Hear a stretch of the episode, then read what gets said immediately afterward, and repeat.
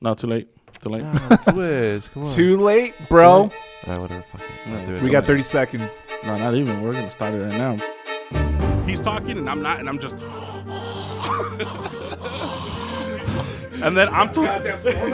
No, but wait, wait. I have something for him. Boom! You get shot down. Now you're just fucking me, aren't you? I'm just wondering why all these people like kids. The Weird History and Eerie Tales podcast. Concentrating on the dude. Shit's fucking good. FY, there's nothing wrong. All right, welcome everybody to another episode of the Weird History Eerie Tales podcast. I am your host Moses Soria, and with me, as always, to my left is my brother Josh, hey. and to his left is uh, complaining Achi. Cause my cable fucking sucks. Cable fucking sucks. I It sucks. My cable. I mean, I wanted to change it, but they won't let me because we gotta start the episode We ASAP. got we got to start the episode as soon as possible. Yeah. Some of us got things to do later on, Yeah. but but today's topic we're going to be talking about one of my favorite authors and a huge influence on me, like personally, is the great Howard Philip Lovecraft. Yeah, I almost feel like Love I, I don't want to misinform. Oh, I will check. I will get checked. I will get check you. I went. Uh, my brother knows. I went through a stupid like Lovecraft phase. It was. It lasted like two years. Where I had anything that had Lovecraft on Was it, that I the would same buy time it. that Chino was also reading Lovecraft? Because he's I- the one that introduced it to me. Yeah, I got my cousin Abraham into it. Who Yeah. you just introduced it to you. Yeah. Yeah. I was like stupid into it. Like I bought everything. I had shirts. I like we like even in our studio we have Lovecraft memorabilia up. Yeah, Like, Reanimator. We have oh yeah we have the reanimator poster. We have a H.P. Lovecraft Cthulhu to your right, and Yeah. then we have the great As it Thoth God up uh, up on top of the fucking Josh studio. gonna talk about later. The great Do you guys remember when What? you guys were introduced to Lovecraft? I know I introduced You. I introduced my brother to Lovecraft. well, Chino, but Cthulhu here's the thing. shirt. And as many of you who already read through some Lovecraft stuff, his fucking language is hard as fuck to understand. And so when I first like picked up the book, cause Chino's like, "Dude, you gotta read this," and I'm like, "All right, cool." So I read it. I had to reread that same fucking line at least seven times You before. I have to. Yeah, you were finally just like, understand what? I have to. And even What? then, I was like, I still don't get it. Like you knew what it was saying. Like, you had a vague idea. Like Uh-huh. okay, I kind of know where he's going Uh-huh, with this. Uh-huh. Like a, like a little like weird fun fact about Love. He was real anal about his fucking stories, which is why it's so fucking descriptive. Uh-huh. uh, the great S.T. Joshi, who's like a huge fucking Lovecraft expert. Mhm. He has a bunch of annotated books and notes or whatever. That's what I need. I Yeah. Spark Notes. Well, he ha- like like I've listened to interviews and stuff where he says like there are notes of the stories where he goes over it. Like there's like nine different versions of a story before he even puts it out. And even when he puts it out after those nine different revisions, he fuck he's always hated his story. Like Lovecraft is that famous like he, you are you know each artist is your toughest. Um, it's gonna be like you are your own tough critic. Mm-hmm. That was Lovecraft. He hated his stories. He he fucking hated his stories. So, Archie, you were gonna talk about his uh autobi- You were gonna start it off with talking about his autobiography. Yeah, I'm gonna tell him because with me, I feel like I gotta know the person first before I understand the stories, and I feel with Lovecraft especially, his, his the way he he writes, the way he introduces his topics is so specific to him. I almost feel like you know, it, his own language. He has his own language in in his books, kind of like I I mean informally Love, Lovecraftian language, if you will. And so I wanted to find out a little bit more about you know his upbringing to what led him to write these type of stories. And so here we go. I, to be honest, this is one that I suggested. So again, I'm no expert on this, and I know Moses is gonna be here freaking checking me every single, even my own sentences, bro. You kind of misspelled that one. But anyways, um, I was interested in this man, especially for the fact you know this guy had a large realm of influence from authors to death metal musicians that I think Moses or, or Josh will. Oh, I about. will pick up on that later on it. in the episode. You got it. I, I didn't me. even know. Anyways, he inspired horror fiction authors. Neil, one of the authors for Coraline, and then S- Stephen fucking King. Yeah, Stephen King. He, I did he not speaks know that highly. one. I mean, you can kind of tell his influence because of his stories. Like, what was that one movie? The is it The Fog? The, Mist? Mist? The The, Mist, Mist. The yeah. Mist is a Lovecraftian movie because you don't know. I didn't even know that. because you. I mean, it's not a Lovecraft, but it has it has its love.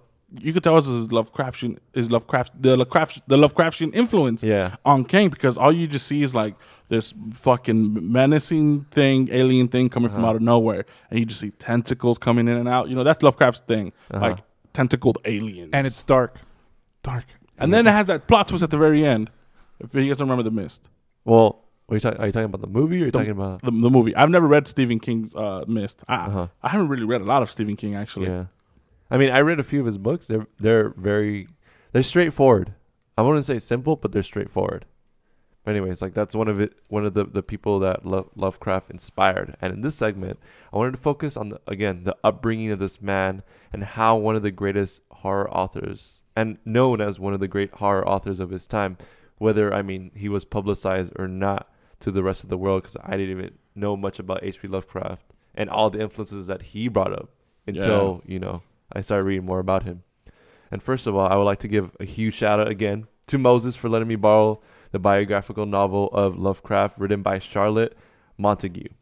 I will be referencing much of my material from this book. So if, any of y'all Lovecraft newbies like myself, definitely grab this book if you want to know more about him and his famous works. I'll put the link up on the show notes. You guys can find it on Amazon or on like uh, Barnes and Noble in Mhm. case anyone's interested. Because that is a really good book. Because that book is just literally about Lovecraft. It- Uh-huh. It, breaks down every his whole life. It's short. It's a unfortunately it's a short life. Yeah. but it's it's just book about his life Uh-huh. nonetheless. And then you see a lot of his, I guess, is artist depictions of his works or he himself? He had them? he drew a few like depictions of his own. Like he drew Cthulhu. Uh-huh. Like in the story of, of the Call of Cthulhu, there is Uh-huh. this. It talks about like in the story, the little statue of a this tentacled creature standing over it like a gargoyle. Mm-hmm. And in the and in the in his story notes, he actually drew that. So that's where we get the f- depiction of Cthulhu. Like that's one of like many of his creatures we don't know what they look like except uh, aside from the description he gave. And even then his description is just like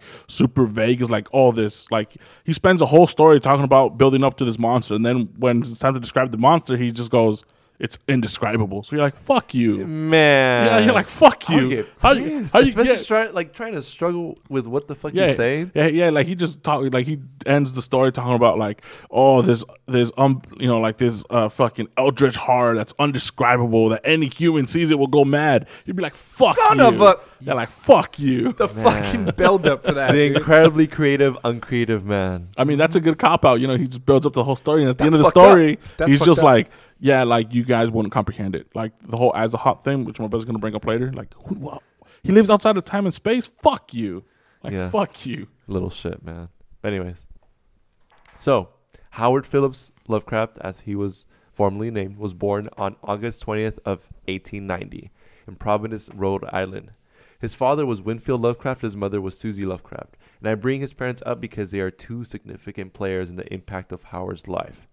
Lovecraft was uh, an only child, and his parents were very well off, especially since Susie Phillips' father, Whipple Phillips, was a successful businessman at his time. Whipple Phillips first started as a teacher for a short term around the 1850s in the Foster area. After marrying his first cousin, Alzada Place, he had five children, including Howard's mother, obviously, and so began his journey as a businessman by owning a general store in 1855 to a couple of years, just enough to launch his career as an entrepreneur and making investments in land ownership. This, however, was the start and the end of his career, and soon life, due to his ambitious business decisions of going into water damming business in Owe County in southeast Idaho. Between 1887 and 1890, he built a dam near a town that he himself owned at the cost of $70,000 at the time. In 1890, however, the disaster struck when the dam burst due to a high water pressure. In 1893, he decided to give it another shot and building another da- another dam and finishing it around 1890. Fortunately, by then, though, he decided to sell his company to four, four purchasers. Oh, correction, five purchasers. But unfortunately, the company was only valued at $9,000. So obviously, it wasn't nearly as enough as the amount of investments he put in into the company. But the final nail to the coffin was when the dam yet again burst, only four years after the company was sold. This was not only a disaster for Whipple, but for the Lovecraft family as well. And in a few months later, he died of a stroke, most likely due to the stress at the age of 70. Due to the failure of his business, left the Lovecraft family with very little inheritance. So that's one of the, the small upbringings that led to the disaster of, you know, his family not being able to, you know, take care of themselves because his grandfather was really the one who was bringing in the money for the the Lovecraft family, and the death of Howard's grandfather had made such a huge impact on him to the point where he was contemplating suicidal thoughts at only the age of 14. But what drove him from otherwise committing the act was his curious mind, however. He said, quote, Certain elements, notably scientific curiosity and a sense of world drama, held me back. One of one of the reasons why um, his grandfather was such a huge influence on him, I guess, wasn't so much him, him his grandfather himself, but what his grandfather held in his house, which was this huge library that contained a mecca of medieval and Gothic literature. That he fell in love with author, authors such as Allan Poe and Lord Dunsany. Yeah, Lord Dunsany. So- Like Lord Dunsany, he's a uh, like Lovecraft. When uh, when it comes to Lovecraft, you could basically split his uh, literary career into three different segments. Like I was mentioning to you guys earlier, uh, before the show started. Well, I was mentioning to my brother. There's his Lord Dunsany era, where it's like his more dreamy, ethereal stories, like at the Wall of Sleep, where it's not. There's no there's no like cosmic horror. There's no like eldritch horror. It's just like, and it's just like sleep stories, which is like I've tried. Those are really hard for me to read. His early stuff, just as Lord Dunsany. I've actually read it. Actually, when I was when I went through my uh, Lovecraft phase, Uh-huh. I actually purchased like a Lord Dunsany like Bible where he came with like 50 of his favorite stories, and you could tell the influence of Lord Dunsany on Lovecraft. Like Lovecraft, because there are sec like Lovecraft is really he was really big into like descriptive literature, and Lord Dunsany kind of fell in that vein. So you mm-hmm. could tell there's a lot of influence in Lovecraft, and Lovecraft some of his main influences were Edgar Allan Poe and then Lord Dunsany, and you can kind of see the two in Lovecraft, like that beautiful descriptive horror Victorian uh-huh. like stories that he had. The funny thing about the Lovecraft, like about Lovecraft, about um the his that his grandfather's library, mm-hmm. he actually wanted to become an astronomer. Like that Yep. was yeah, he wanted to become an astronomer. I don't know if you're gonna bring it up in a little bit. Well, sort of, not really. It's just like talking like his influence on the cosmos and stuff. Yeah, and and how that- that, brought up into his books. and that and when you find out at an early age he wanted to become an astronomer you kind of piece things together like oh no wonder he, all of his fucking monsters are like outer Uh-huh. space aliens and stuff like this but the reason he did become an astronomer is because he's like oh i have to go to school for this nah fuck that and he drops out i I don't think he i don't even think he went to high school i think he just completely dropped out it was one of those i mean it was No, in the it was in the early 1900s he went, but yeah, Yeah, he, he never finished. right. Oh, he yeah. never finished. it was one of those times it was like one of those in that era where like oh how, how come you're not in school i don't want to go no more all right well i guess you're just gonna work yeah because you're never forced to actually go to school. It was like, a, I guess, a privilege to want to go to school. Yeah, or it was like a thing like, choice? oh, you, yeah, you want to go to school? Yeah, go to school. I mean, you don't have to go to school because there's mills, there's all this shit where you could make a living. But it's Uh-huh. like, you want to go to school? Yeah, you can go to school. Lovecraft's like, nah, I'm good. yeah, he was he was such a like, I guess, what's that word? Antisocial person, I guess. He's Introverted. he's super. He was really introverted. Uh-huh. I mean, and and then I'll bring up what is many of the reasons. Well, but two of the main reasons was his mom and dad why he became such an introverted character. And so his father Winfield, uh, in 1893, however, he was uh, admitted to an insane asylum after the whole fiasco with his With his his business. gr- yeah, with his business. Well, with his grandfather's business and his business as well. And he was admitted to the Butler Hospital for showing symptoms of mental disease. According- Psychosis. Yep. And according to hospital records, he would say strange things at times. His his skin grew pale and thin in flesh. And the first two days he was admitted, uh, he was very violent and extremely noisy. And Winfield stayed as a patient for only five years when he died of syphilis. And so Susie was only left, the mother was only left with his son, and began a strange relationship between mother and son. I want to kind of take it back a little bit when you Go for it. when you talked about how he was a recluse, Uh huh. like how he was like, uh, like he didn't really like going out. Like he rarely went out, like in general, especially during the daylight. And like I have this little quote where he basically just goes, "I am essentially a recluse who will have very little to do with people wherever they may be. I think that most people only make me nervous only by accident, and in extremely small quantities would I ever be likely to come across people who I liked." Like even from the he knew he's like, yeah, I don't like people. Like, why am I gonna go outside? Like they annoy the shit out of me. I don't like you. I don't Yeah. like you, I mean, uh, especially you. That was the reason why he was so pale. Like there, there's been some descriptions I think from his mother of, of him being so pale because he's always he was always in the attic reading. Yeah, he was Right. always indoors. Yeah. And so, after the death of Howard's father, his mother became very protective of him. So motherly that, in fact, it affected his basic social skills. There would be a time uh, H.P. Lovecraft experienced mental episodes at school, and we and he himself would remove himself from school. Of course, at at this time, like we mentioned, the kids weren't forced to go to school, so you could kind of come and go as you please and be re- removed for however long you want to. The impact of Susie's husband's death was so grand that she developed a love hate relationship with his son, and due to his son's behavior. She exclaimed even to neighbors that the reason to why her child acted the way he did was because she considered him as a hideous son. This happened so often to the point where Lovecraft himself would start to believe and give in to the comments of his mother's opinions. I believe this is mainly because this is the reason as to why Lovecraft would retreat to the attic uh, very often to read his books and start gaining his dark imagination. That was basically the foundation for most of his books. Okay, and reasons because of of this as well. His mother, his mother, fun fact, I guess, or not so fun fact, was actually also admitted to the same mental institution As that a her father was. They both died in the I, same. I can't find the reason why though. Did you happen to know? The mother? Yeah, or did, or is it because she was also diagnosed with psychosis? I think I think that's what I, I think that's what it was. Uh-huh. I think she became like she had a mental breakdown as well, and like I, I'm almost positive that's what happened because Lovecraft like during his letters, Uh-huh. like because he would he would write shitload of letters. yeah. Like it's estimated he wrote like hundred thousand letters. Let me see. I think I got you on that one.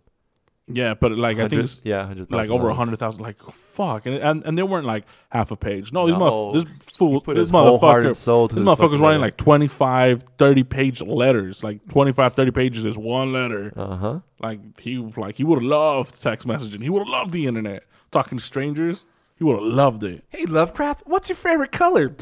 Black, black. It wouldn't be that simple though. Yeah, but like 10 pages of describing yeah. the color black. Yeah, True. Following that, his antisocialness still continued even after he married his wife, which was what was her name? Sonia. yeah. Sonia. Yeah. yeah. Shout out. No, not not my Sonia.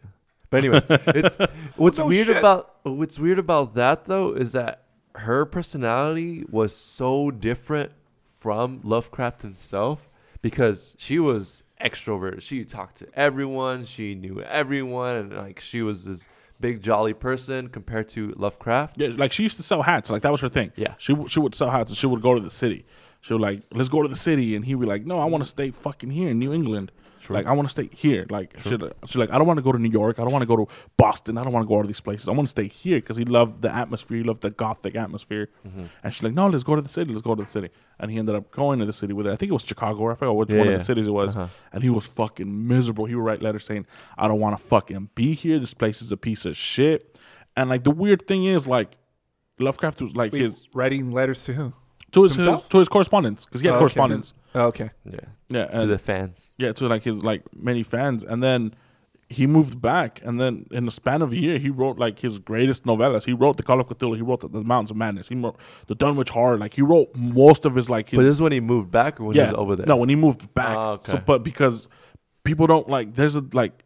Like, was he so happy that, to be back home that he was inspired Uh-huh. that he just wanted to write, or the fact that he was so miserable is what that it inspired that. everything? I mean, I would think it would be that thing, especially after all the misery he's gone through in his. his Yeah, he looks like he's one of like he will Right? feed off of like that. he, he he's waiting for that episode to happen for him to like, bam, here's the next story. yeah, But um, what I wanted to say is the reason I mean, from what I read, the reason why he he married his wife in the first place was because they actually had a huge interest in, in literature together.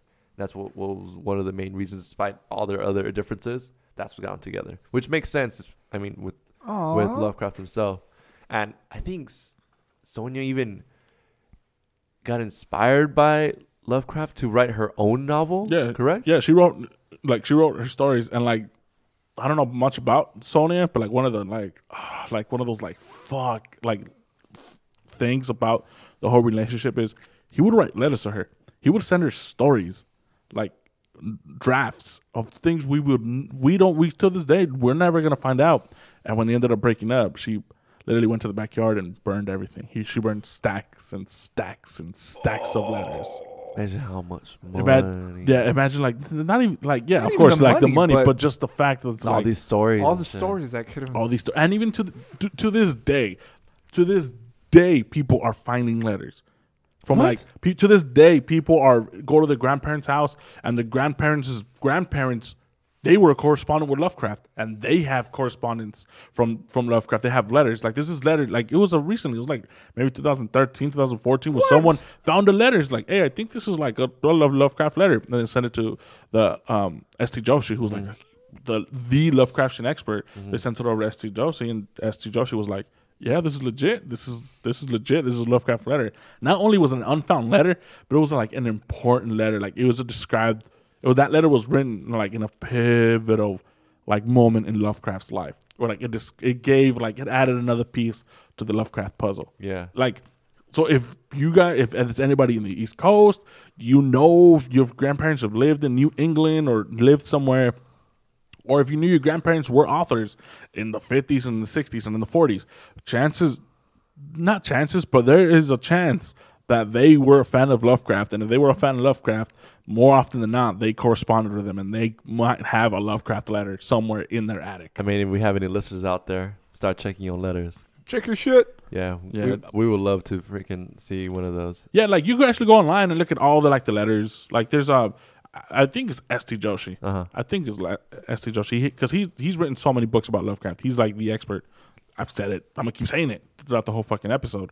But I think he has a book with all the printed Lovecraft letters where you could just go out and read the love, like what he wrote. And like you read his letters, you're like, oh yeah, this is Lovecraft.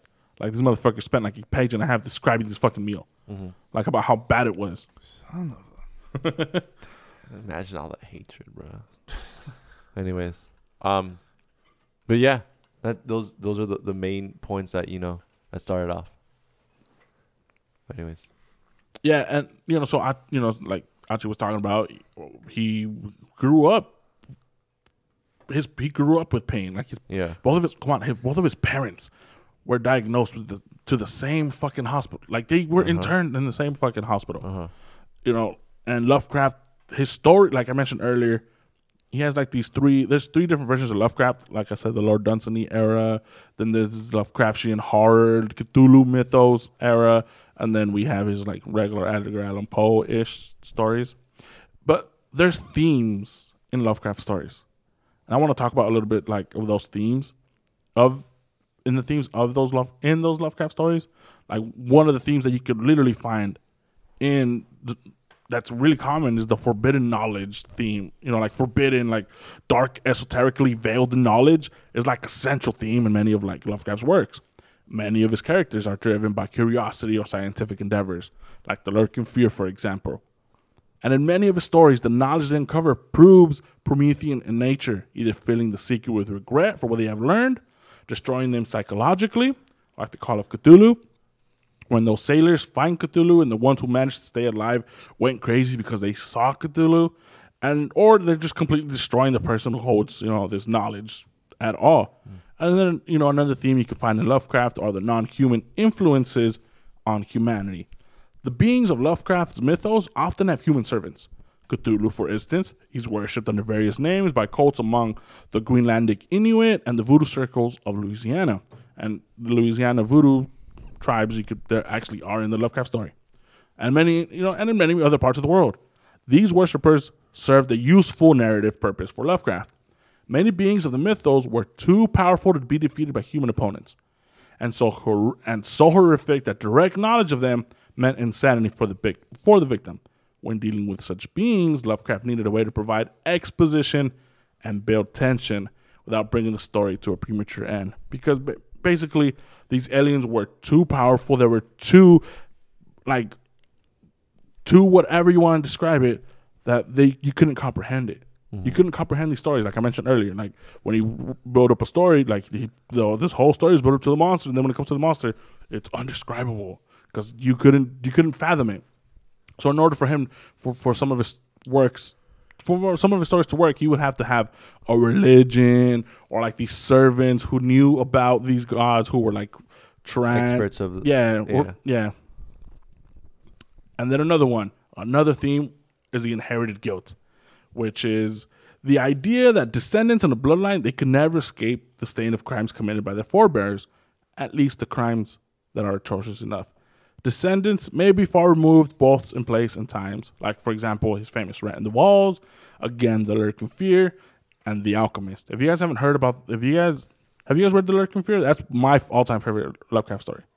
Lurking Fear? It's called No. The Lurking Fear. It's about this uh like short like long story short, this uh I think he's a reporter. He goes into this he goes into this town. This town during thunderstorms, people go missing, people start dying, and he's like, What the fuck is going on?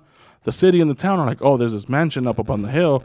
That's probably the reason why we're all we know we don't know why, but it has something to do with that hill.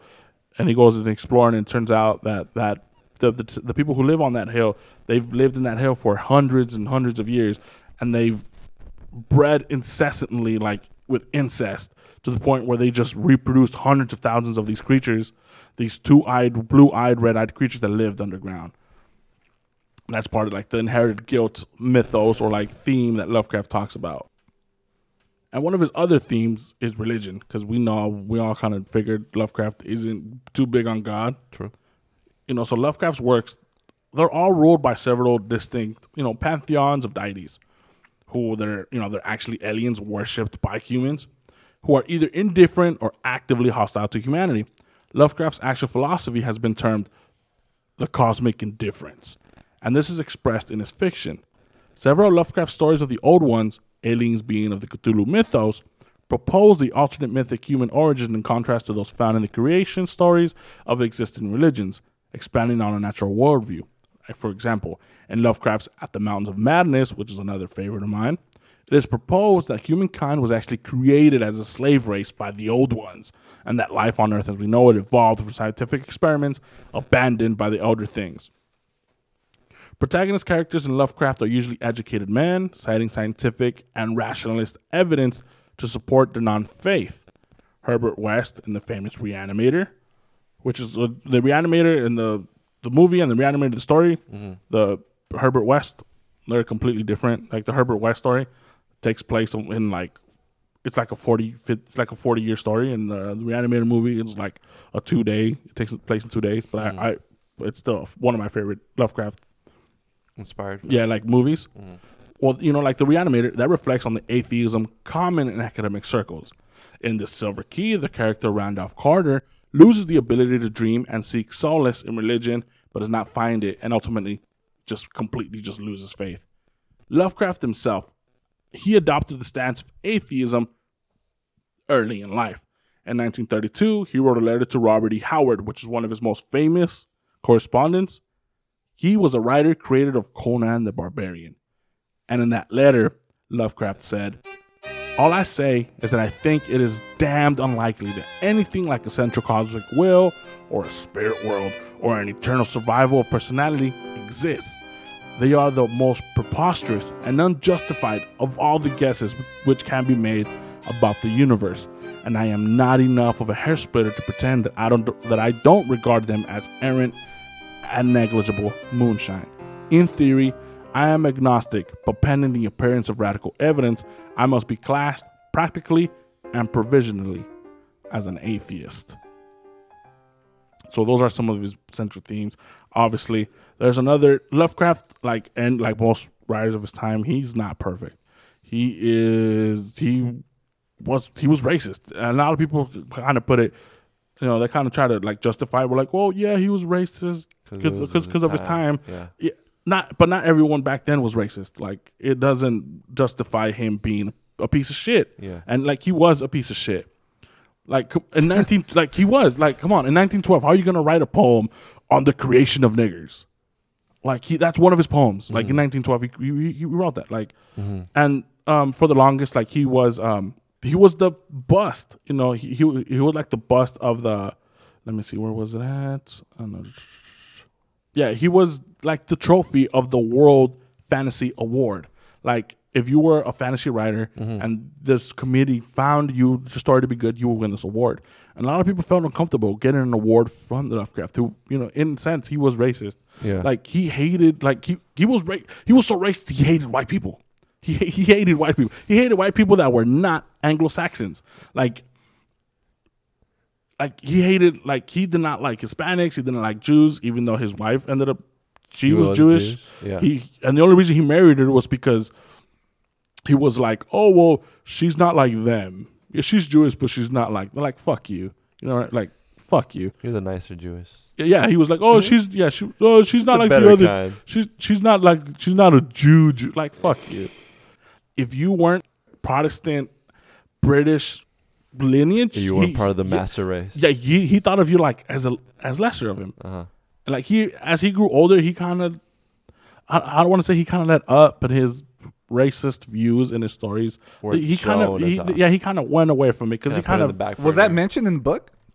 which one? This book, his, uh, the one you read. I didn't go deep enough Yeah, because it, it mostly talks about like a short autobiography, Mm-hmm. but not so much of his xenophobia, more about his works itself. Huh. So like they talk about Call of Cthulhu and stuff like that.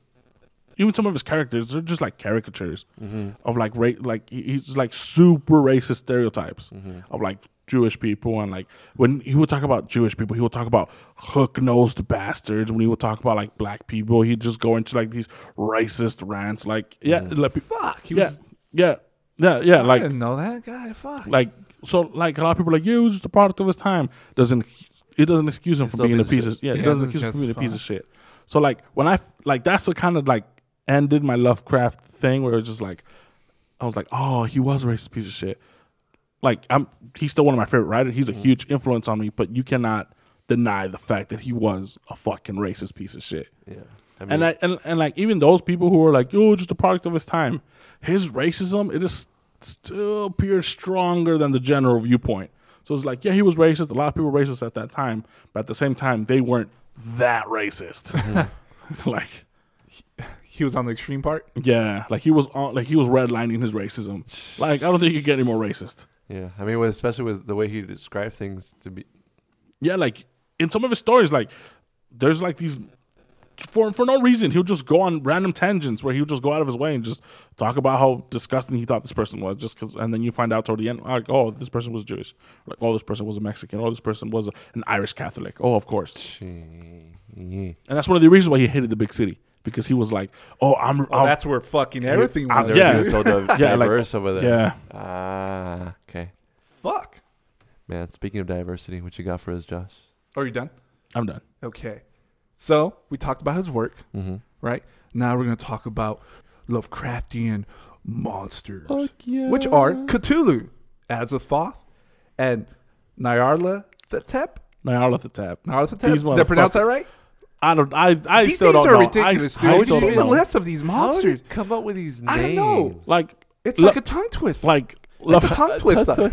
like love, tongue like his train of thought was like, all right, these are people are gonna read these stories, so I need to make the name look cool as fuck. So when you look at the word Nyarlathotep, there's a N Y A R T H. N Y A R T H. You're like, oh shit, of course this would this does look like it's an old name. And you even try to pronounce it, you're like, oh, I fucking hate Lovecraft, you piece of shit, making me fucking try to pronounce this. Fuck. Man, To go to that point where you just want to make your words look cool, that's pretty fucked up, dude. Hey, but But as a writer, it's just kind of like, I understand No! this point of view. got you hooked though. Um, probably true. So starting off with Azathoth. Okay. So I'm gonna read a quick passage, Talk to me. uh, known as a dream quest of unknown Kadeth or Kadath, whatever. Kadath. Kadath. Kadath. Okay, and Another so word. so so in this story they introduce as a thoth. Okay, and the passage goes like this. Outside the ordered universe is is that amorphous blight of nethermost confusion, which blasphemes and bubbles at the center of all infinity My head already hurts. the boundless demon sultan Azathoth, whose name no lips dare speak aloud, who gnaws hungrily in unconceivable, unlighted chambers beyond time and space, amidst the muffled, maddening beat of vile drums, the thin, monotonous whine of a cursed flute. Ah, this sounds like a fucking long ass run in sentence. When when his whenever I had to read his stuff, I read it, I read it again, but this time I look up at something and just focus on that one thing because I don't want to. I want. Your just, mind just fucking goes everywhere, dude. I See, I went even like, further. concentrate. Like when I first started reading Lovecraft, like I mentioned earlier episodes, where I was like, "You need a PhD for this piece of shit." like somewhat like I went online because some of my favorite art, like for like for me, for those of you guys who do know me personally, like the Black Dahlia Murders is my favorite band of all time, and one of my favorite songs is Thy Horror Cosmic, and for the longest time, I thought it was about the devil because mm-hmm. there's a but the passages, oh Lord below, you know, it just talks about things like uh-huh. that, and then later, and then as I went on, I'm like. People are like, no, like I started doing research or whatever. I think it was an interview. He's like, yeah, it's a Lovecraft. It's about Cthulhu. What? I was like, what the fuck about Cthulhu? Lovecraft. I remember Lovecraft. If Trevor loves Lovecraft, I love obviously I have to love Lovecraft. Because It's yeah, a yeah, because like Wait, so you found this out when you were going through the phase of Lovecraft? no, this or- was oh, this no, was before. This is way before. at? yeah, Oh, okay. Yeah, this this was The during. I think it was yeah. I think it was like during high school when I found out that fucking uh the Horror Cosmic off the Unhallowed album was about Uh-huh. Cthulhu. So I was like, I need to go back and like read the Horror Cosmic, and that's what made me fall in love with Lovecraft. Like you, Trevor's lyrics, they're just like direct influenced by Lovecraft. Mm-hmm. That's the reason why I love Lovecraft. I was like, oh shit, Trevor. I mean, Trevor is a genius, but he fucking jocking Lovecraft. Lovecraft is fuck- bitch. Lovecraft is just stories of Trevor's like lyricism, and that's how I found out about, and that's what made me read about. I mean, that's what made me get more interested about you know in Lovecraft, and then eventually like he would talk about like yeah, when I would read Lovecraft, I would read it with the dictionary and a thesaurus next to me. I was like, that's a good idea because there are a bunch of these weird ass words at that time. I'm like, what the fuck are you talking about? I missed. Fuck you. What does this mean? Oh, okay, among. All right, cool. Oh, okay. After like 20 minutes of doing research, I'm like, all right, I broke this sentence down. It just means I am among these monsters. All right, one sentence down, 64 pages to go. Like, Did Trevor go to school? yeah, high school? Nah, No. he just went to college. He was just into writing. Yeah, he just yeah, he was really into writing. Oh, he's a huge D and D nerd. That kind of puts things into perspective. He plays. Uh, D and D too. Yeah, What? yeah. Fuck yeah! Next episode on Trevor, dude. Sorry, but sorry for interrupting. The yeah. mind of yeah. TBD. Anywho, going back to Azathoth. This leads up to the question: What the fuck is Azathoth? Okay, so is he a giant space creature? Some say Azathoth is space and time itself. What the Mind fuck? blown. Yeah. It's no, no, no. But it gets worse. All right. Okay. My mind's already exploded. Well, what else you got? well, guess what? Azathoth, Uh-huh. okay, is all. Oh, yeah, that makes sense. He's all. What? No, yeah, exactly. I'm not high enough to get that one, but let me explain this a little bit more, okay? Well, it's true. Azathoth It's all of existence. Now, let me explain this. You, me, your neighbor, your life, my life, the world's fucking life is a very detailed dream of this Azathoth, also known as the blind idiot god. Now, I'll explain that later, but now, now you, you may be wondering, what does this mean? We're just a fucking part of his dream? Yeah, exactly. It means we're totally screwed. And here's the reason why. Well, when we dream, we create stories and images in our mind while we are asleep. Our dreams have a sense of reality, a reality that is merely forgotten when we awake. Okay? Now, the point being, Azathoth, if he wakes up from his balls deep sleep, this whole dream will come to an end, which is our reality. So technically, we don't fucking exist, according to the the whole background story of one Of of, of, of. Azathoth. His- so, so hi- no, go on. no, go, go, go. Yeah, so basically, what we are, we're not real. Our reality is not a reality. We are just a f- small fragment of a dream. We're just a detailed Azath- dream. that Azathoth, that So Azathoth not- is having. So we're not living our lives. We're living the dream. we're of not even real. We're this not even is, real. This is a dream. If he wakes up, poof, we're gone in the Just like, in a dream, when you wake up from a dream, you're like, uh, you kind of sometimes remember, sometimes you don't. Now there's more shit into that, but but check this out. People are saying, well, yeah, there there's less, you know, of of a you know deity, you know, that are playing these drums and flutes to you know play his lullaby to keep him asleep. Uh-huh. But then you ask yourself, wait, are these fucking gods part of the dreams? Did he create it in his dream to put him to sleep still during his dream? There's levels to this shit, man. Yeah, so it's like some Inception shit, dude. Let me I'm get- like, bro. Was did Inception get inspired by this fucking? I have Who no knows? idea. I- I, don't who know. knows, I, I, man? I didn't go deep into that. You hear the, you hear the director. Yes, we did. I wouldn't be surprised, especially like when you start reading love, like when you start getting into Lovecraft, you kind of start realizing like, oh shit, like he lent a lot to like pop culture and literature, and like even though if it's not like a direct influence where like they use his monsters, some of his themes, some of his We're inspired like, by someone yeah, else like like inspired them. yeah, like Stephen King's a huge, like you know, Guillermo del Toro. Guillermo del Toro went on. To, he's a huge Lovecraft fan himself. He's like, I. The reason I'm into this is because Lovecraft inspired me, amongst other art authors, of, course. But mm-hmm. he's always been like, if you there's something you like and you trace and you start tracing it back, I'm almost positive it's going to lead back to Lovecraft in some way or another. Whether it's not a direct influence or maybe they were influenced by a Lovecraft influencer. Yeah. Mm-hmm. It's And there's so many games too. There are, there are fucking stories behind fucking board games and mm-hmm. all these. video games too. He, they, they fucking. he inspired Batman. Love true. I mean, not Batman himself, but like the city Arkham, Yeah. like Arkham Asylum, is based off of Lovecraft City. The Arkham, there's Arkham University. There's that's borrowed directly from Lovecraft. The mm-hmm. Arkham Asylum oh. has borrowed because that kind of makes sense. How it's like, oh, the crazy the loony bin in in Gotham. Of course, it's gonna be influenced by Lovecraft's Arkham, mm-hmm. like the Arkham City, then it's Arkham University, and then Arkham University, the thing that holds the Necronomicon. It's it goes on and on, but like You're it's just, just filled with fun facts of fucking. I could go on. I could go on. It's stupid. My head hurts. We, chose a perfect topic, basically. My head hurts. We chose his perfect topic. Correction. So, where was I? Azathoth. Okay, now, now we heard of Cthulhu and all these other fucking monsters. It turns out this motherfucker is the father of all these fucking Lovecraftian monsters, and there's a whole fucking family tree. There's there's, There's there's so- there's- pantheons there's so of much. monsters. I would love a poster So of the family technically, tree.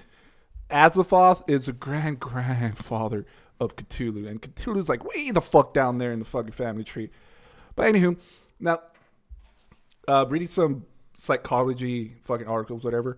Like, why do we dream? Okay, and one of the reasons why we dreams or why dreams exist is because to process our emotions. Okay, since we're a dream and he creates so much shit, is Azathoth feeling so lonely? Is he this pessimistic motherfucker who's just all by himself just to create stuff so you won't feel that lonely? What do you think, Moose? Yeah, and it's true. And like like the parallels between like there's a, this huge like yin and yang thing, not yin and yang, but Azathoth, he's basically Lovecraft. Lovecraft created all these creatures. Azathoth created these creatures.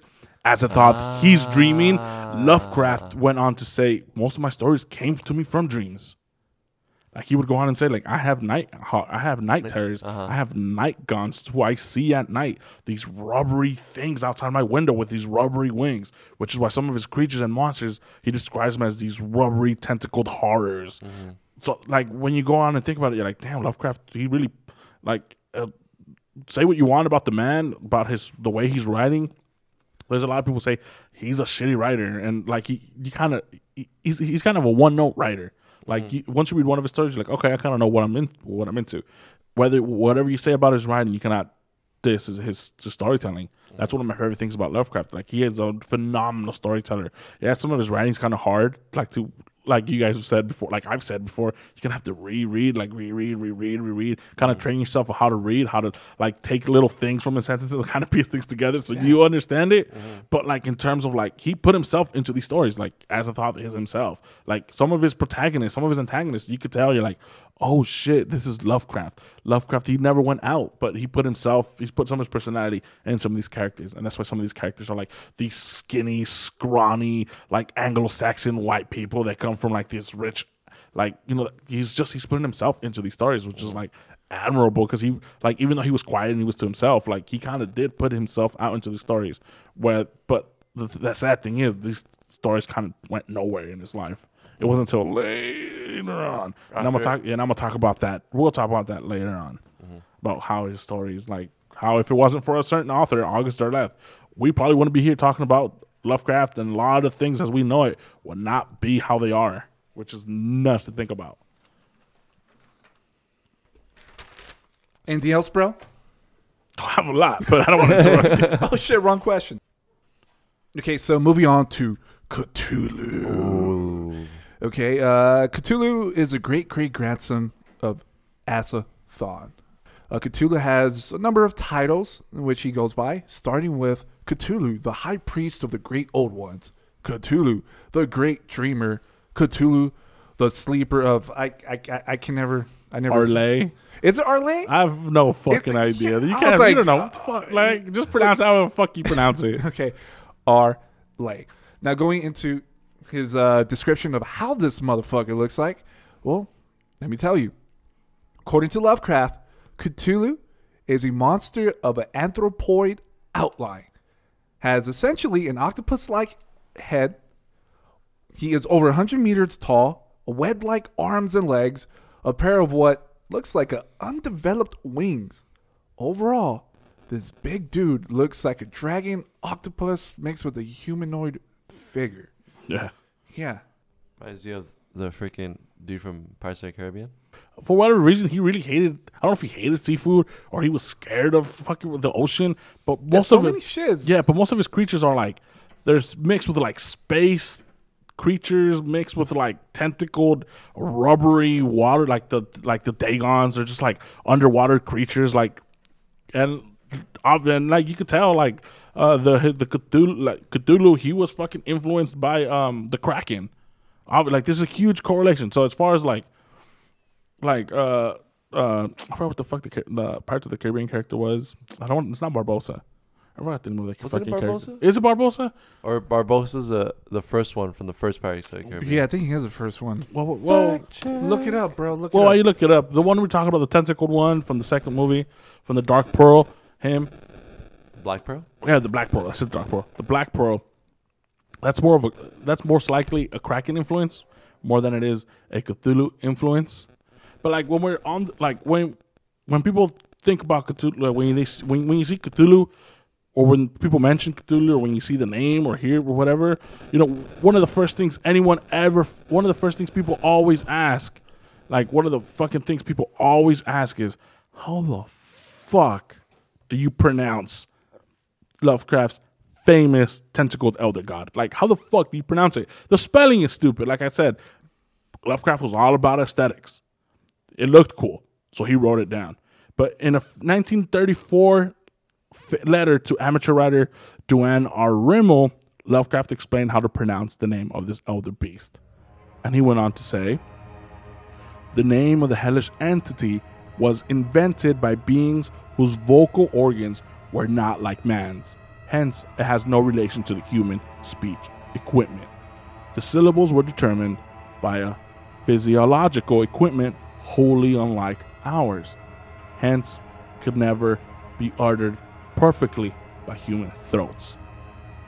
As nearly as any hu- as any human organs could imitate it, or human letters record it, it may be some it may be taking something like the way he would spell it is K H U L H L O O. And the way he would say to pronounce it is with the first syllable pronounced gutturally and very thickly. So the K H U L you'll just you just gag. That's basically how you would have to pronounce it. You just have to gag it. You just be like and then the U in it is about full. So it's a full. So it's. So it's like it's weird. And then the first syllable is not unlike the clual sound. Hence, the H represents the guttural thickness. So basically, according to Lovecraft, the way you pronounce the correct way to pronounce Cthulhu is you're just gonna be like.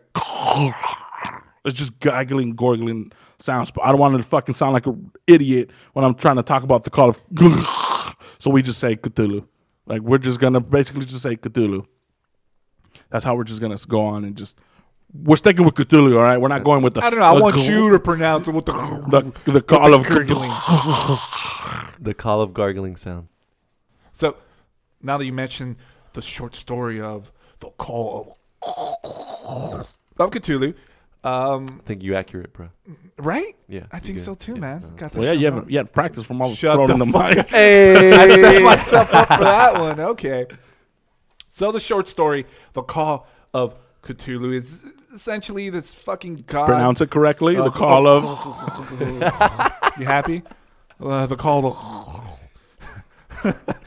so the short story, uh, the call of Cthulhu, Okay, um, it's, which basically is the story of this fucking god hibernating within the R'lyeh. It's R'lyeh City. It's an underwater city in the South Pacific. Essentially, Cthulhu is imprisoned and is in the fucking mind of mankind and the subconscious level that when this fucker wakes up, we're pretty much fucked. I personally still haven't read the story. Have you read the story? Yeah, The that's short one. story? Yeah, that's one of my. It's it's up there with one of my favorite Lovecraft stories. Like you kind of have to, like it's kind of mandatory. Or like if you're a Lovecraft fan, or you're like, like yeah, you kind of have to like Lovecraft. I mean, Call of Cthulhu, Cthulhu, uh-huh. only because it's like, It's one of like the most famous works. No? yeah, it, it is. It's Yeah. but it- I'm. I don't know if it's. Uh, you know what? Yeah, I think I think that is his most famous work because Uh-huh. there's dolls, there's plush toys, there's Oh, it's everywhere. there's fucking games. The suddenly Call of, too, the it Call of just the fuck Cthulhu. up. Yeah, in Black Ops Three, uh, one of the zombies, uh, zombie maps Uh-huh. was influence of Oh, like nice. dude, fucking tentacle and all sorts of shit. Nice. Yeah, With it. yeah. Technically, uh, he's trapped. Cthulhu will eventually return, and this is part where I'm like, I I can't even think of how to pronounce that. So since you read the short story, his worshippers will chant this fucking. Ia Ia Cthulhu Uh, fhtagn. it's, it's PH fucking. Oh yeah, there's NG, yeah. yeah they're they're chanting like the the the. Oh, Cause is this part of an intro of a song? yeah, I'm gonna talk about it later, and it's Hey, the hey, fucking hey. Cradle of Filth intro, the, mo- the mother of abominations. Yeah, so translating that whole bunch of fucking letters thrashed against each other is is is this. In his house at R'lyeh, dead Cthulhu waits dreaming. Fuck yeah. Yeah. That's pretty fucked up, dude. How do you even pronounce that? Have you tried pronouncing that shit? No, or is it meant not to be pronounced? Yeah, it's a bunch of bullshit. Yeah, but the- Ah, no, yeah. but there are people like you go online and there's people who like who go on and like shut the fuck yeah, up. like Who- there's like there's a fest called Necromonic. Uh, the Necro no, uh, uh, it's not Lovecraft Fest. I think it's nec- fest? yeah, it's called the Necronomicon Fest. I think it is, Uh-huh. where it's every year in New England, where he's from in, Ma- in Massachusetts, Yeah, yeah. where they hold because that's where he's from. That's where most of his stories take place. Is like fictional towns and fictional cities of New England, of like Massachusetts. Over you know th- that's where most of his influence, his city's influence from. So a lot of people there's like these fests where you just like a three day weekend where you just go over there and they have a Cthulhu breakfast. They have an honoree and you could just go on and they open the show, they open the breakfast with that chant and people chant it and it's like it's it's kind of cheesy, it's kind of like corny, but at the same time you're just Calm like down. like it's you know it's fucking cool and like one of the like one of the only reasons the the reason why I started doing podcast was because of a Lovecraft podcast and it's called the HP Literary Podcast. That's one of my favorite podcasts of all time. To this day, I still listen to it. They what what they do is they go on and read the stories and they talk about the stories. Each episode is like thirty minutes, thirty five minutes, uh-huh. and obviously, and then obviously they run out of stories and now they're like in the 300 episodes and now they go on and talk about stories that he influenced and they continue the show. And I, I think for the past few years they've gone on and done the breakfast they've come on and done fest they've done panels. Ah, so if you so if you guys want please please please check them out. They're called the hp lovecraft literary podcast it's fucking amazing that's they're the reason why i'm doing podcasts just because i just fell in love with them i'm like fuck it looks like it's it was them and kevin smith those th- th- those two are the reasons why I'm doing the podcast, just because of them two. But I, the reason that Kevin Smith made it look fun, because I'm like, oh shit, he's just bullshitting with his friends. And the HP it Lit- is fun. yeah, and then the HP Liter, you know, and then the Lovecraft podcast is just like, oh shit, it's even more fun when you're talking about things that you fucking talk about, you know, that you want to talk about. Mm-hmm. You know, and like I am like mentioned earlier, there's fests, there's plush toys. His influence is fucking everywhere. We mentioned we mentioned Batman. There's all sorts of where his the, the, the Video Lovecraft love video game, video games, card games.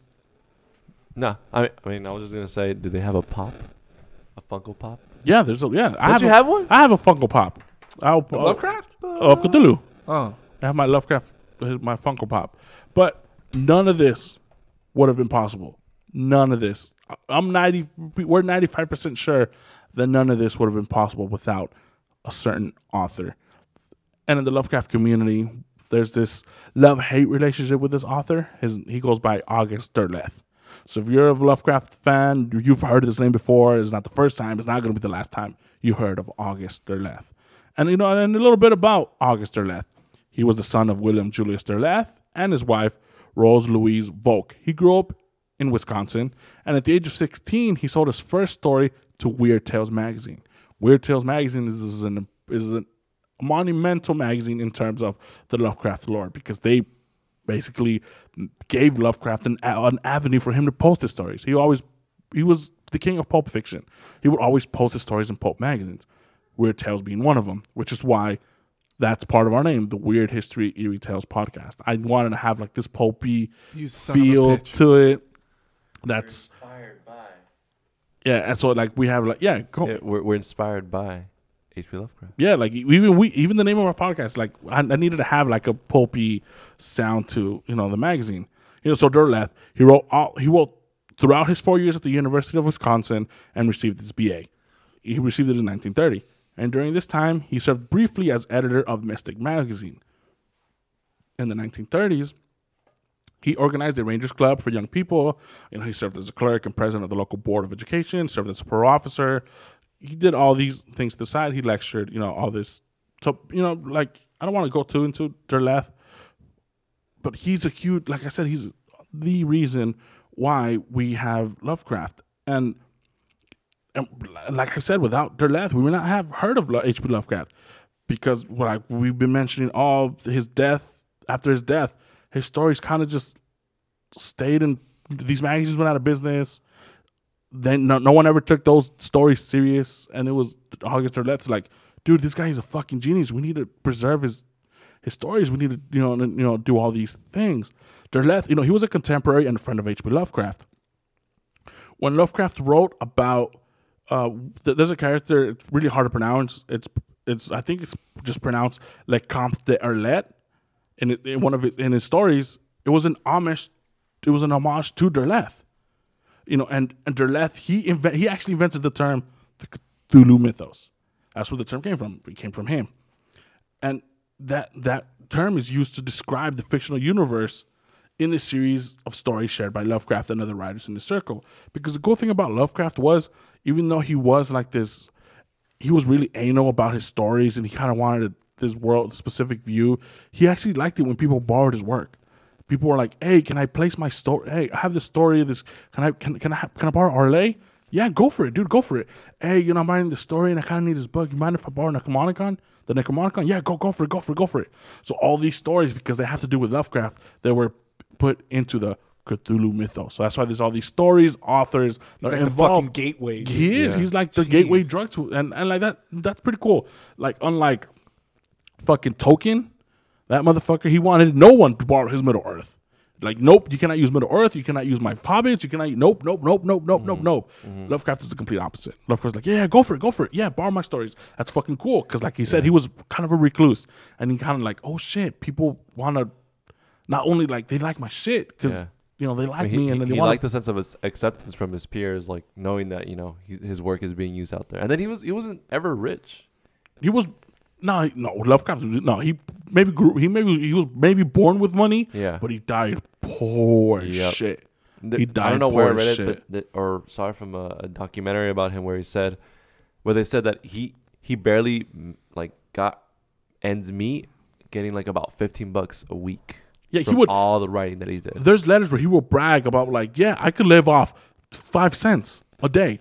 I just get a piece of bread for two cents, and I will get a piece of cheese for three cents, and I'll get my coffee, and I'm good for the day. He would brag about it, which had a lot to do with why he ended up dying.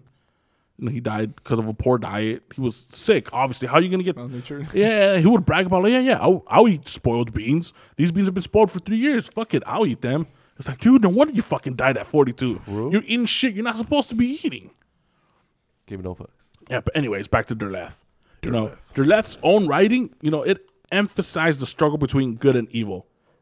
And he was a Christian, so that obviously he inputted his own Christian worldview, which was a huge contrast with Lovecraft's depiction of this immoral universe.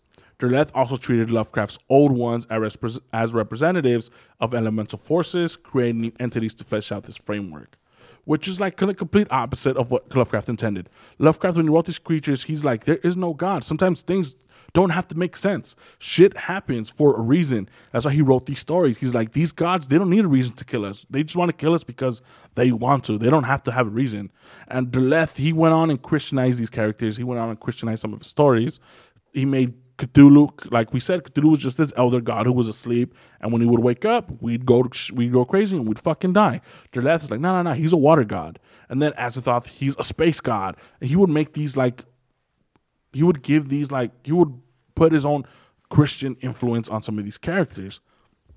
And then, you know, so Lovecraft ended up dying in 1937, and then Derleth and another individual named Donald Wandrei, they put together, you know, like they put together a collection of the of Lovecraft stories and they try to get them published.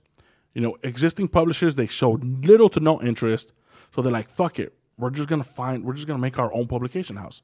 We're gonna, obviously, we're gonna do it under, we're gonna do it in Lovecraft's memory, so we're gonna call it Arkham House." And they created Arkham House in 1939. And the name of the company, obviously, as we've all come to know by now, comes from the Lovecraft's fictional town of Arkham, Massachusetts, which featured many of his stories. And also, following Lovecraft's death, Derleth wrote a number of stories based on fragments and notes left by Lovecraft.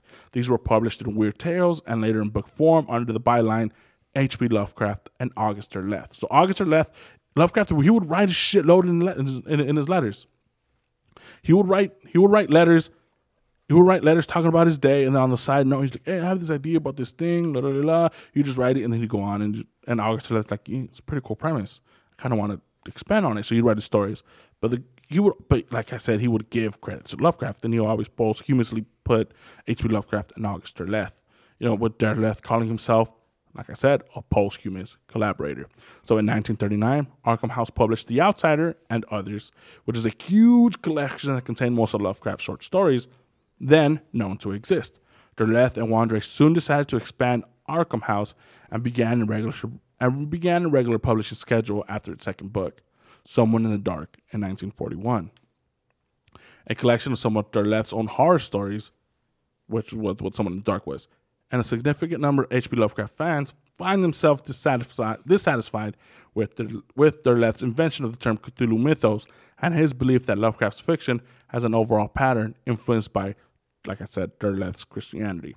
Other complaints deal with the posthumous collaborations. Still, there is little but praise for Derleth of his founding for Arkham House and for a successful and for his successful effort, you know, to rescue Lovecraft from literary obscurity. And you know, like if you guys want to know more about Lovecraft by real authors and not assholes hop the bomb Red Bull like us, please do yourself a favor and check out. There's a few books, a, a good book that you should, you should check out is S.T. Joshi's I Am Providence, The Life and Times of H.P. Lovecraft, and the new annotated H.P. Lovecraft by Leslie S. Klinger. Those are um, beautiful books. Those are annotated books. So those are, they went on and, you know, they're, they're, um, they're writing the story. He, he would tell what his influences are. He would write it in his notes. He, so he would write it in his, in his letters and through fucking blood and sweat, they would write these books, and they would write. They wrote these, so they were. So you, if you pick up these books, you'll see the story of Call of Cthulhu, and then you'll see little paragraphs next to it. Like he got this line because influenced by this story. This this line was influenced by this god. He talked about what was influenced between. Like it's a really fucking fun book. If you guys want to, you know, keep checking it out. It's it's an amazing book, and I actually went to a panel a few years ago to WonderCon, and I and I was in a panel with Leslie S. Klinger, and he talked about yeah, he and he talked about the story. And my my girlfriend to this day, she fucking beats me up because he was giving out the annotated book. It's a thick book. It's like forty bucks. It's like two, three, four hundred pages, hardcover, signed, right? And he was like, "I'll give this book to the people, to the person who would answer these five questions." And it was a panel. It was a small panel, maybe like a few, maybe like hundred people at most. So he's in there. He would ask these questions, and I, I put it down on everything I know and love. You can ask my girlfriend Melissa. You guys can ask her. Every time we'd answer a question, I'd whisper her the answer, and then someone would get up and say it. She's like, "Go for it, go for it." I could have gotten that book because at the time, so I was really into influence. Like, like it's the like to this day, I still regret not doing it because that book seemed so fucking interesting, and I've and I've seen for whatever for one reason or another. I don't know why I haven't. I haven't bought it yet but I've read it and I've seen most of it, and I need to go check out and I need to get it because I need to have it. And he's done more annotated books. He's done uh, uh, he's done uh, Sherlock Holmes, which I'm a fan of Sherlock Holmes, and then he did a Frank- Mary Shelley's Frankenstein, which is my one of my all time favorite stories of all time. I love Mary Shelley's Frankenstein, and he did an annotated version of it. So you know, like we mentioned earlier, and we mentioned in our episode, Lovecraft has kind of had his influence on basically everything from movies to cartoons to authors to games to everything.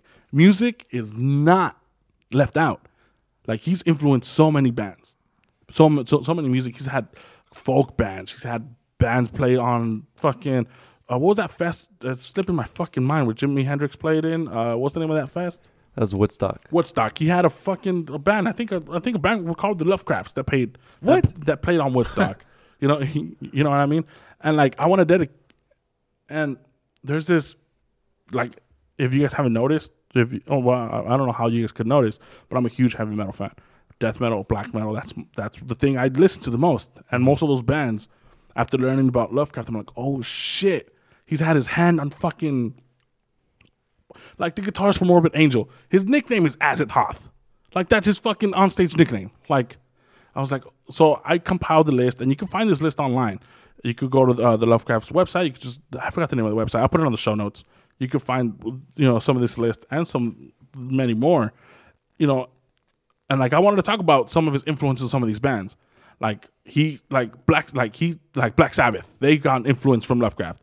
Like there's in their self-titled album, the Black Sabbath, the one that came out in 1970, the track "Behind the Wall of Sleep" is obviously taken from the short story "Beyond the Wall of Sleep."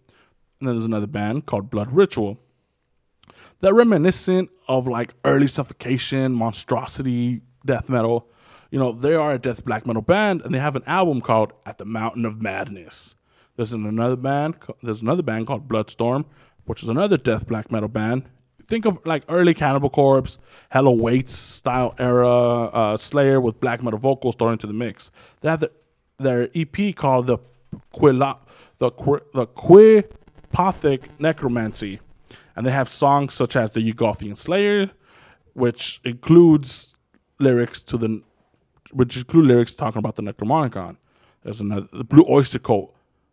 Blue Oyster Cult is one of the most favorite bands of all time. They have an album, and their album Agents of Fortune, which came out in 1976. They have a song called Extraterrestrial Intelligence. It's called ETI. And that song makes references to The King in Yellow, which is a famous Lovecraft story. And then they have another album called Imaginos, came out in 1980, 1988. And the song I Am the One You Warned Me of, the uh, Lovecraft story, the story Wisdom, is mentioned. Celtic fucking Frost, one of the most influential black metal bands of all time, they have an album called Morbid Tales. And in that album, they have two songs. Another one called Morbid Tales. They that uh, in that song it mentions Yog and then in the song Nocturnal Fear, he they mention Azathoth. Cradle of Filth we mentioned earlier. They have it in the album uh, Midian, which came out in the year 2000. They have a song called Cthulhu Dawn. And then four years later, in the next album, in the following uh, the following album, Nymphetamine, they have a song called "Mother of Ab- Mother of Abominations." This song starts with the famous Cthulhu chant, the famous Cthulhu chant, the "Ia Ia Cthulhu fhtagn, Ia Ia Cthulhu fhtagn, Ia, yeah, like that, like that. That song starts off with that famous chant, and that chant is in the Lovecraft in the Call of Cthulhu. They have it, they even have an album called Lovecraft and Witch Hearts. then there's another band there's another band called The Darkest of the Hillside Thickets, which they're like a punky surf band whose lyrics they're you know they're all about Lovecraft. Everything's about Lovecraft. Their album work, their songs, their album names, everything. They even got their name. Their name is taken from a sentence near the beginning of Lovecraft's The Tomb. And that sentence is I will tell only of the lone tomb in the darkest of the hillside thickets. And that's where they got the name from. They got the name from there. There's another one of my, and then there's another band, which is Death Breath. It was one of my fucking fun. I love this fucking band. They're called Death Breath. They're like this bluesy death metal with like an old school Swedish vibe. Think of like early Dismember, Left Hand Path era Entombed. They have a song called and their album Stinking Up Stinking Up the Night. They're like one of those like fun death metal bands where they just make fun of shit. But they have a song called Cthulhu fhtagn. And then another one of my favorite all time bands, Deicide, which is satanic death metal at its fucking finest. You know, back in the day when our parents would be like, don't listen to that. That's like satanic. That's devil music. Well, Deicide is like every parent's worst nightmare because it's infinitely times worse or better, you know, depending on who you're asking. And their debut album, well, not debut, but in their 1990 album, Deicide, they have a song called Dead by Dawn. It contains a reference to the Necronomicon. And then on the album Legion, they have a song called Dead But Dreaming. Dead But Dreaming, and mentions the other gods. And then in their album Amon, Feasting the Beast, they have another song, Dead by Dawn. There's another band called um, Dream Death. Dream Death is one of those bands where people give credit to as America's first death metal band, but I kind of still give that credit to Possessed and their ma- and their fucking amazing Seven Churches album. And Dream Death, think of it like a doomy, slow Cannibal Corpse. And in their album Journey into Mystery, they have a song called The Elder Race. Another one of my all-time favorite bands, Entombed these fucking legendary masters of the of Swedish death metal of the Swedish death metal movement, Entombed have gone on record to have been influenced by the Hellraiser films and by Lovecraft himself, which is of no surprise to anybody. And in the album Clandestine, they have a song called Stranger Eons. Their lyrics mention DreamQuest. Uh, those lyric, you know, it mentions DreamQuest, and then they have another album called Stranger Eons, which is another EP. And then there's another band that I fucking hold dear to my heart, Hypocrisy, which is another Swedish heavy hitter. Hypocrisy are the kings of extraterrestrial death metal, with albums called Abducted, The Fourth Dimension, The Arrival, and songs titled like Roswell 47. To this day, Hypocrisy has one of my all time favorite intros to a song, and that to the song is Warpath. And in their album Osculum Obscenum, which came out in 1993, they have a song called Necronomicon. Another huge band that Lovecraft influenced, or had his influence, was Iron Maiden. Like, I don't need to mention Iron Maiden. Like, in their album art, Life After Death, if you look closely on the album art, the Lovecraft quote is on one of the tombstones. That quote is, That is not dead, which can eternal lie. And with strange eons, even death may die, is written on that gravestone. Like Iron Maiden. Like, like I'm not surprised because Iron Maiden is one of those bands where they talk about the weirdest shit which and like this one of those bands where like they introduced a lot of shit to like the public, like they like the like the name Iron Maiden is a torture. It was a, it's a torture device. It's a fucking coffin with spikes. You sit someone in a spike and you close it, and then they automatically kill it. That's an Iron Maiden. I don't know that's what it was called. Yeah, that's, I always, I always see that reference in lots of shows, especially cartoons. yeah, like that's the Iron Maiden. It's basically a coffin, and the lid has spikes in it. So when you close it, it immediately kills the other person. Another band, one of the favorite band of mine. They're called The Lurking Fear. They're named after one of my after my favorite story of Lovecraft. The Lurking Fear. They're a thrashy Swedish. De- no, you know they're like a homage to the Swedish death metal scene of the late '80s. The Lurking Fear, for those of you that do not know, is a side project of At the Gates frontman Tomas Lindberg. At the Gates is one of my all-time favorite bands, and they're a huge influence on me and my music writing because I've been in bands and I still write music to this day.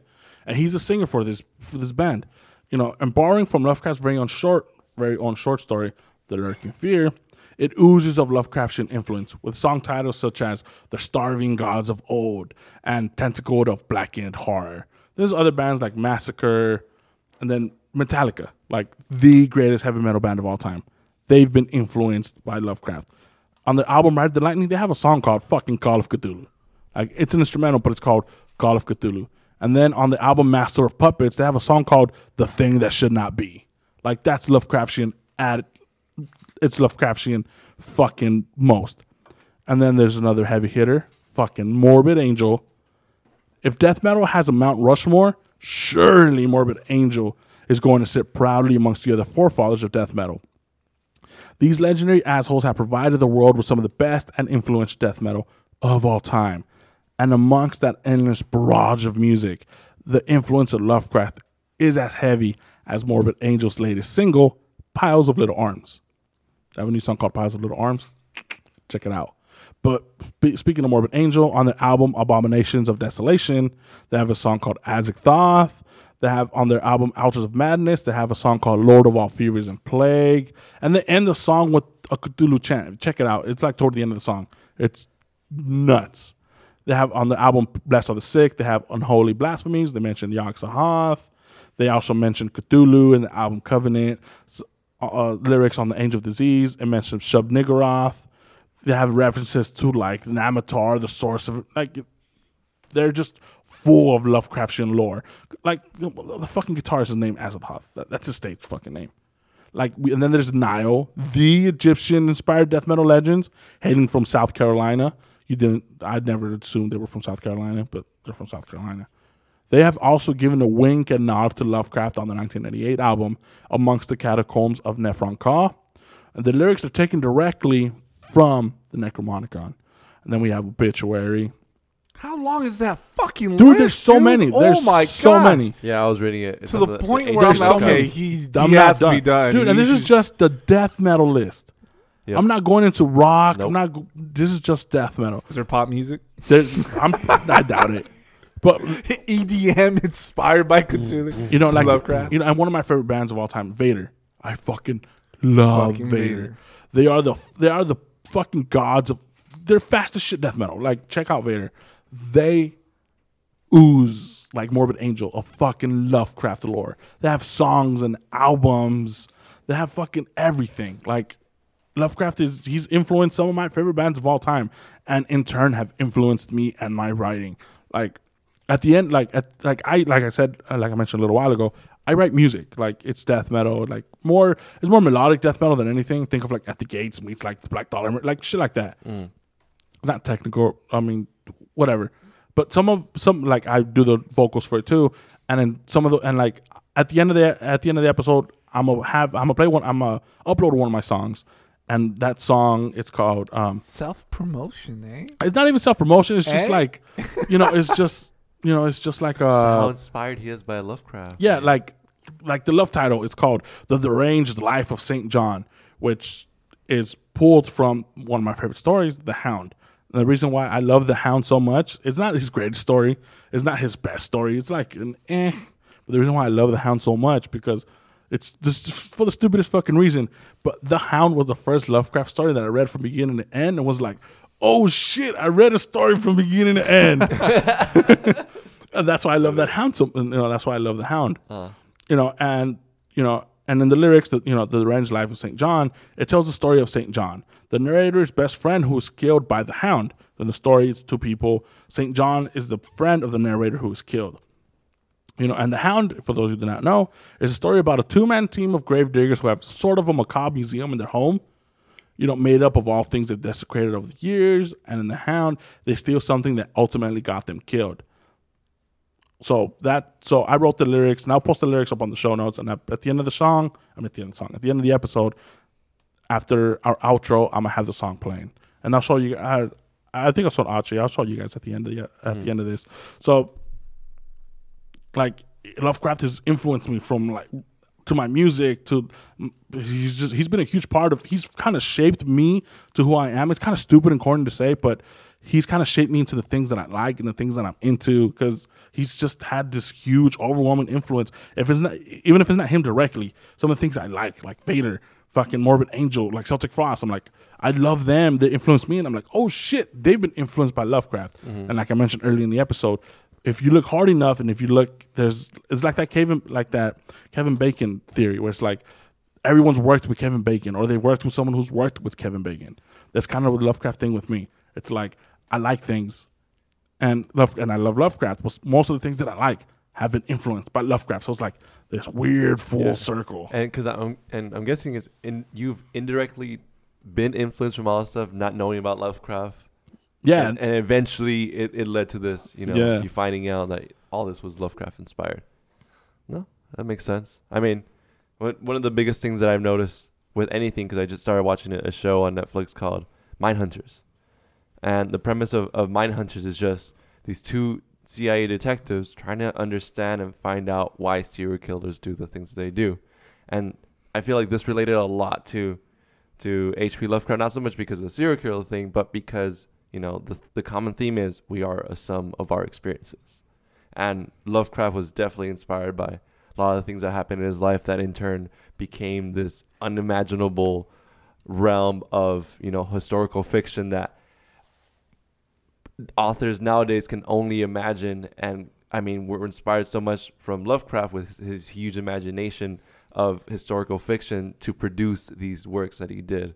And one of the the, the, the things that one of the people that got inspired by Lovecraft, Guillermo de la Toro, he said that you know this man was born out of his time. he like he was and like it's it's funny to it's funny to think about it now i mean it's still funny to think about it back then.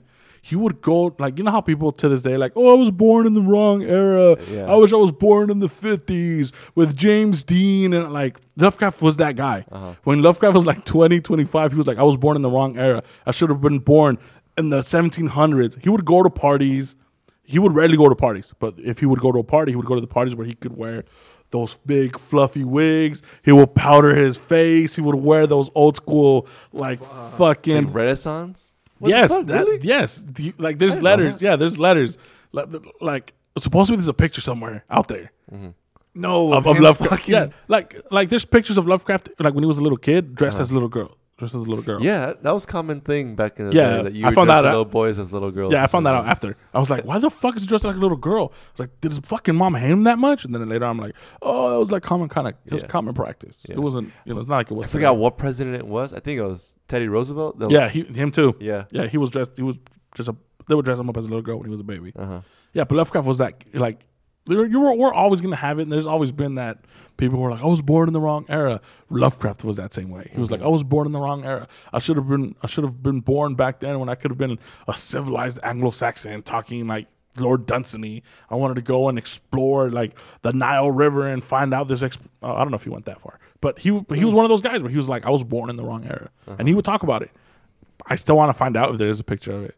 I remember reading, I think S.T. Joshi and like Leslie S. Klinger and some of these people. They've, I, I think they've talked about saying like there's rumor that there's a picture of Lovecraft in that fu- in, in in dressed in like that garb with like the pink, like, you know, like the white powdered face, the pink cheeks with the wig, dressed like he came out of the fucking interview with a vampire movie. Fuck yeah.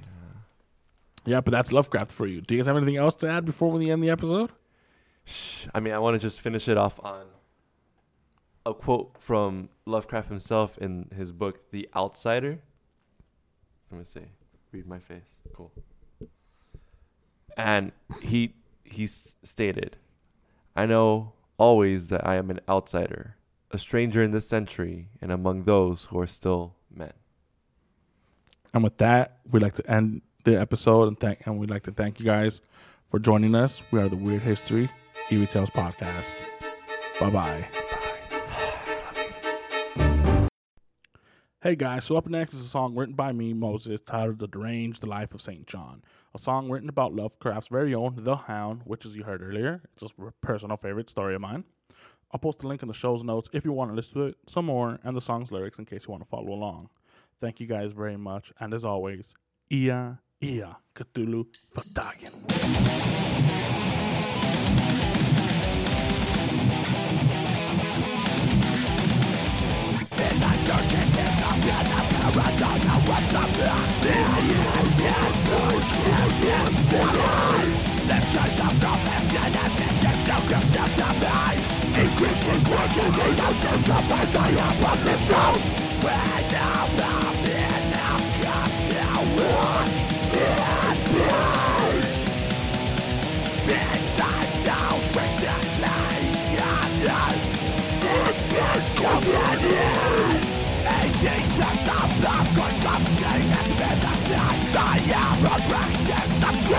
Consecration and blasphemous Love just Christ from Satan and dies And blasphemous Love just Christ from Satan and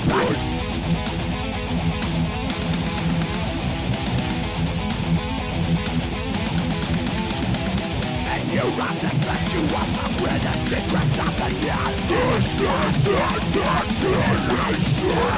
Descendants of exquisite, I'm active, I've been a time, I'm Они все придут за день Это капитальная давление Я горюсь душой We're captured by house sleepers Warning